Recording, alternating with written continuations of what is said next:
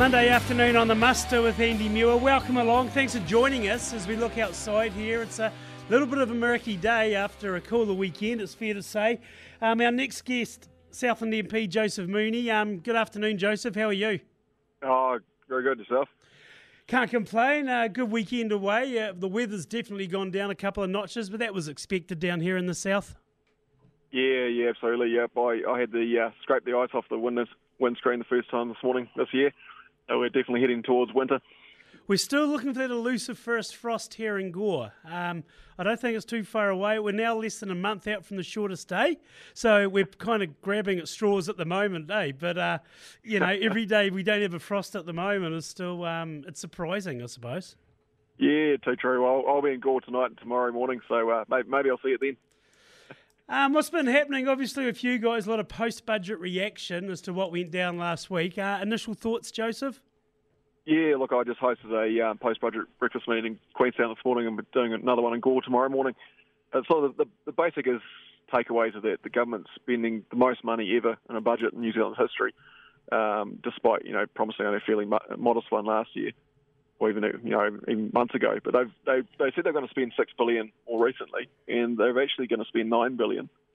Um, a $38 billion spend over the next four years, but uh, don't have a lot of confidence it's going to get the outcomes we need. Just, I mean, we look at what they've been doing. They've been increasing the number of bureaucrats, increasing the amount of spending, but getting worse outcomes. I mean, just one one example of many, many of them is immigration. Uh, they've spent another 150 million over the last four years 500 more bureaucrats, but they're only only processing a third of the visas they were uh, four years ago.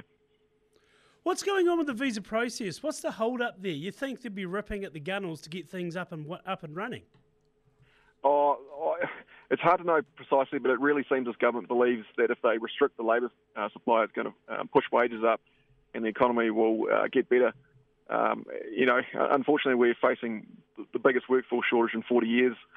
Uh, there's a global shortage of, of workers, and uh, we just aren't getting the people we need to, you know, to do, you know, get our economy moving, basically. So our economy is actually being strangled by a lack of um, workforce at the moment. Um, so we're actually getting the opposite sort of outcome. the government would probably think we should, and they've lost control of inflation, quite frankly. Um, and you know the um, wages are, struggling to keep up. You know, and if I just touch on that, that 350 dollar um, band aid that they've announced, that once-off payment. I mean, yeah. that's it's going to be in by October. Treasury said it's not a good idea because it's going to have an inflationary impact on the economy short term, and um, and it's, it's IRD is going to have to dole out the money, but IRD already doesn't. They already have a stretched workforce. They're struggling as it is. Um, they're going to have to find 750 more staff to try and dole out the 350 dollar payment. Uh, so you know about, about a billion dollar spend from the government. And, um, you know, why didn't they just pick up our idea to adjust tax brackets to account for the last four years' inflation? I mean, that helped people more and help them long term. Is there serious concerns as to where inflation is going to finish up? Yeah, well, look, it's it's going to be with us um, through to you know, uh, well, at, at, least the next couple of years.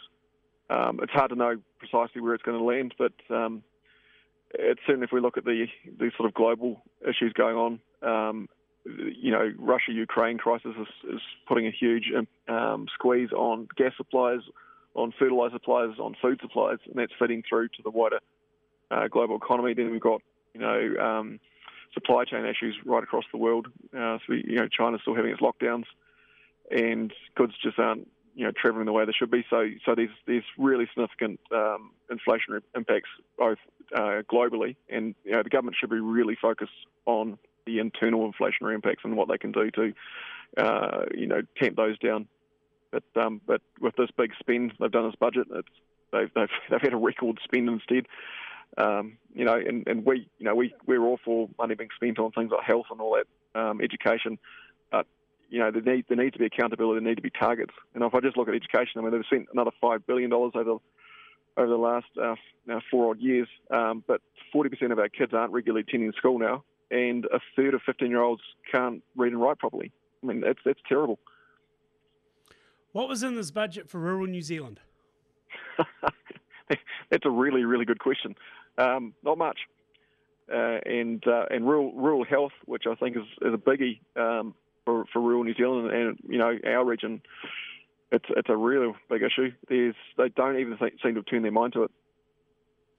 Yeah, it's just frustration um, when they look rurally. Uh, look, we keep on saying it, likes of um, Lumsden Maternity Centre, Lumsden Maternity, uh, that's been closed now. If places like that just need to be opened up, just for rural people's peace of mind, I suppose, because we talked about it a few weeks ago. Te Anau now losing their midwife as well. Um, yeah, it just doesn't seem looking in there. Okay, there's some money set aside to try and look at reducing emission gases on farm, but just for the average Joe Bloggs on the farm out there, there's bugger all to be said about this budget, isn't there?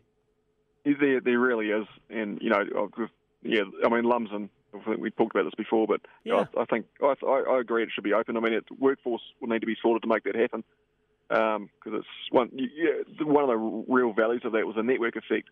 It provided the support to other midwives in the region, and they were able to back each other up.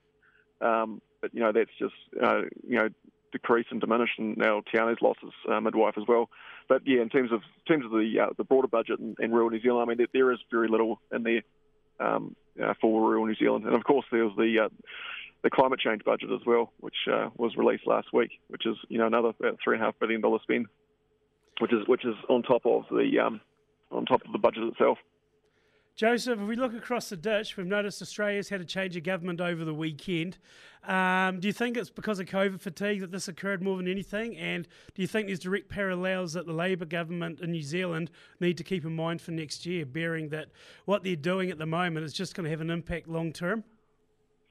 Yeah, I, I would suspect Labor's watching that with some concern. And uh, definitely COVID fatigue would have been um, a big part of it, I suspect. I mean, they had a very low turnout, right? Um, and and the votes for both major parties dropped in that election.